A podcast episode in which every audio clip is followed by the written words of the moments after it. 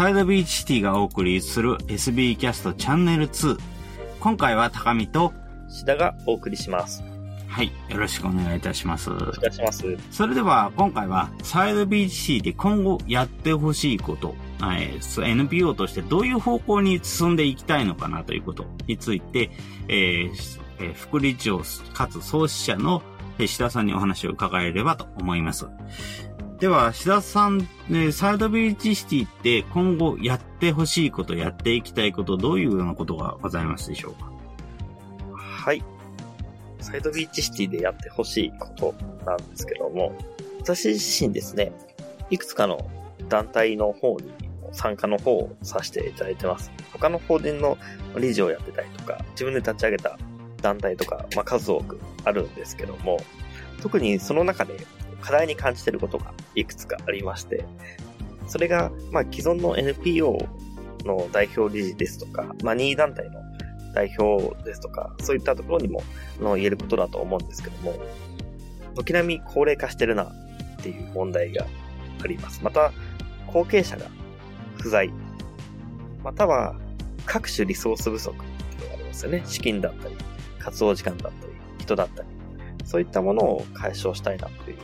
のが、どこの団体さんも共通の課題としてあります。そこで私が思ったのが、実際にまあ先ほど申し上げた通り、まあいくつかの団体に参加とか、まあ、あの、立ち上げさせていただいたのもある中で、そういったところをうまく、あの、アライアンスとして組めないかなっていうことを考えております。で、これは一つの構想ではあるんですけども、たくさん日本においては法人格がある中で、まあ一般社団法人ですとか、私どもみたいな特定非営利活動法人ですとか、そういったのもあるんですけども、まあ、例えば一般財団法人をですね、えー設立しまして、それを一般財団法人 SBC ソーシャルアライアンスといった、まあ、あの、連合体を組むような名前にして、そこに既存の団体さんとか NPO とか一般社団法人の代表の方を理事として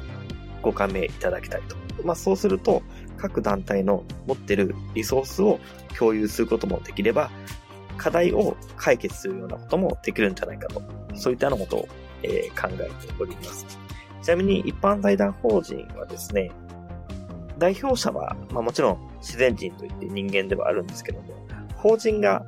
代表理事をやることもできるそうなので、まあ私どものサイドビーチシティの代表理事である山口さんにぜひとも一般財団法人の理事にもご就任いただいて、その中で各団体の代表を理事として束ねていただいて、そういった活動を、まあ、ぜひひでこう進めていくと、そういったような体制を築けたら非常に良いかなということを、私個人は構想しております。うん。ありがとうございます。そうですね。やっぱり、いろんな団体、あの、サザイドビーチティ以外の NPO にも本当にたくさんの団体があって、えー、SB キャストでも本当にいろんな団体をご紹介してきましたけども、地域の学習支援であったり、子育て支援であったり、あとは地域の居場所の作成であったり、そういうのはいろんな団体があるんですよ。ねやはり、本当に高齢化しているというところとか、後継者がいないことっていうのは本当にあるというふうに、しししと自分も感じていますので、本当にそれは対策として、対策していかなきゃいけないなっていうふうに思います。その対策の一つとして、本当にアライアンスを作っていくっていうのは本当に良いなというふうに思いますし、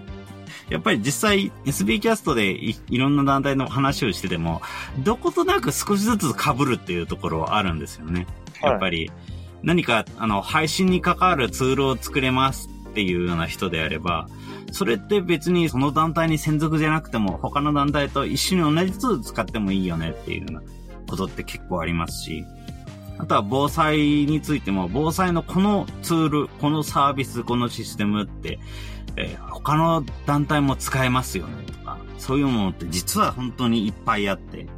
そういうようなものを有効にみんなが使っていくためにも、少しずつ被る、そういうようなところを全部まとめて見られる、そういう団体を作っていくということは一つ大事だなっていうふうに思いました。はい。ありがとうございます。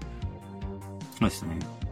だから、そういうような、あの、アライアンスを作るっていうのを、えーしていければいいなというふうに思いますけれども、現状、志田さんの、えー、お話だけではできないという課題ってどこにあると思いますか？まあ、まずは代表者を決めないといけないというところありますし、サイドビーチシティのさらに上に、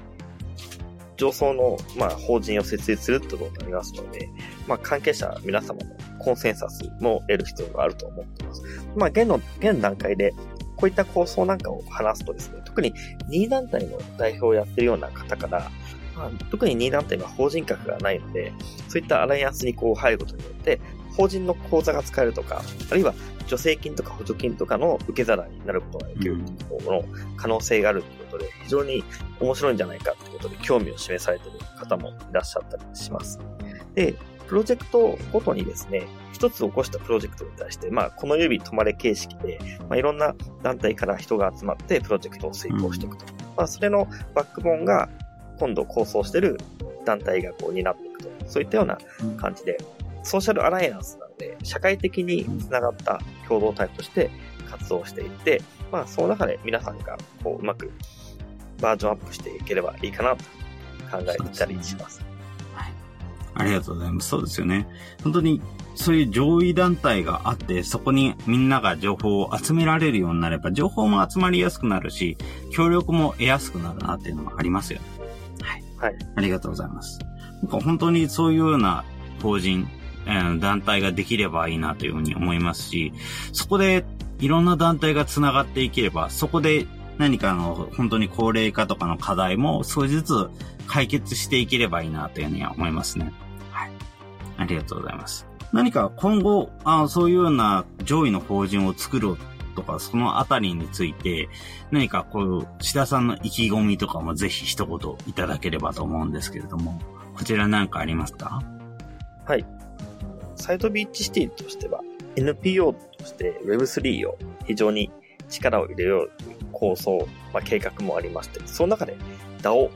分散型自立組織、こういったのものを目指しているというようなの方向性あります。まさしくこの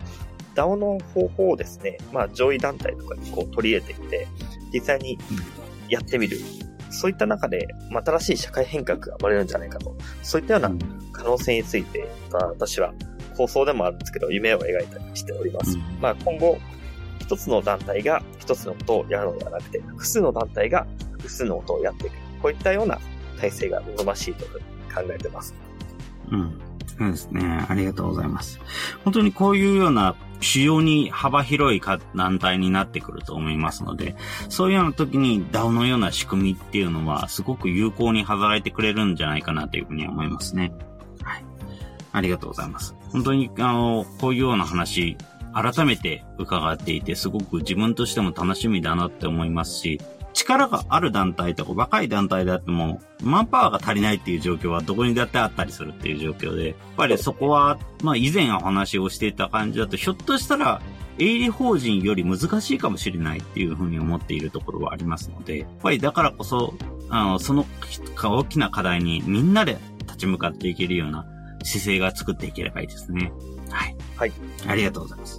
はい。ありがとうございます。はい。ということで、えー、今回は、志田さんに、えー、サイドビーチでやってほしいこと、今後やっていきたいことの方向性についてお話を伺いました。志田さんどうもありがとうございました。ありがとうございました。はい、ありがとうございました。